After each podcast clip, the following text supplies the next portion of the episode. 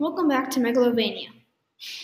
Today we'll be talking about the celebration of Columbus Day and if it should be a holiday or not. Columbus was an explorer from Italy that founded the Americas. I will tell you what Columbus did and how it affected us right after this break.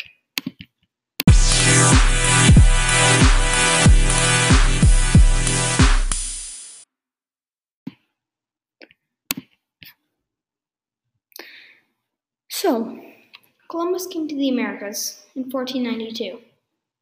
He was funded by the King and Queen of Spain to look for a new trade route to India, but instead he found America. He was not the first one there because there were natives there called the Taino already living there. Sadly, when he arrived in the Americas, he enslaved the natives and asked them for gold. Even though he did some bad things, without him we would not be alive. When Columbus came to Hispaniola, he mistreated the Taino. I think that that was wrong.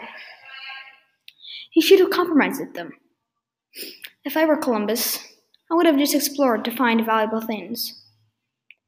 I also feel bad for the Taino because many of them lost their lives. I feel like a part of this history was a disgrace to America, but also a learning opportunity.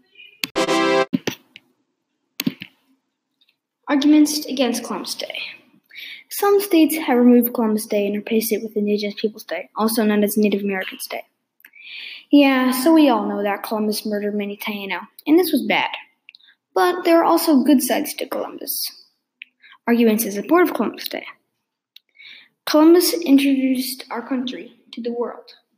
He made a great accomplishment in history, and he made a great worldwide trade. This holiday also celebrates Italian Americans. I think that all of these statements are true and can be celebrated. The trade that he made was the Columbian Exchange.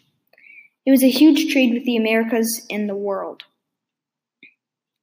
In my opinion, is I think Columbus Day should be a federal holiday because Columbus is a symbol of exploration. Overall, I understand all sides. I know he's bad because he murdered the Taino. I know he's good because he introduced the Americas to the world. I know that the Italian Americans use the holiday to celebrate their culture.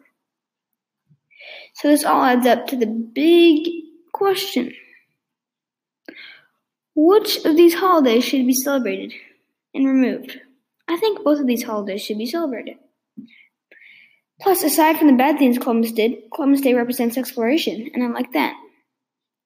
So why don't we celebrate both holidays so everyone's happy? So think yourself. Did Columbus deserve blame for what he did? And should he re- remember the good things that Columbus accomplished?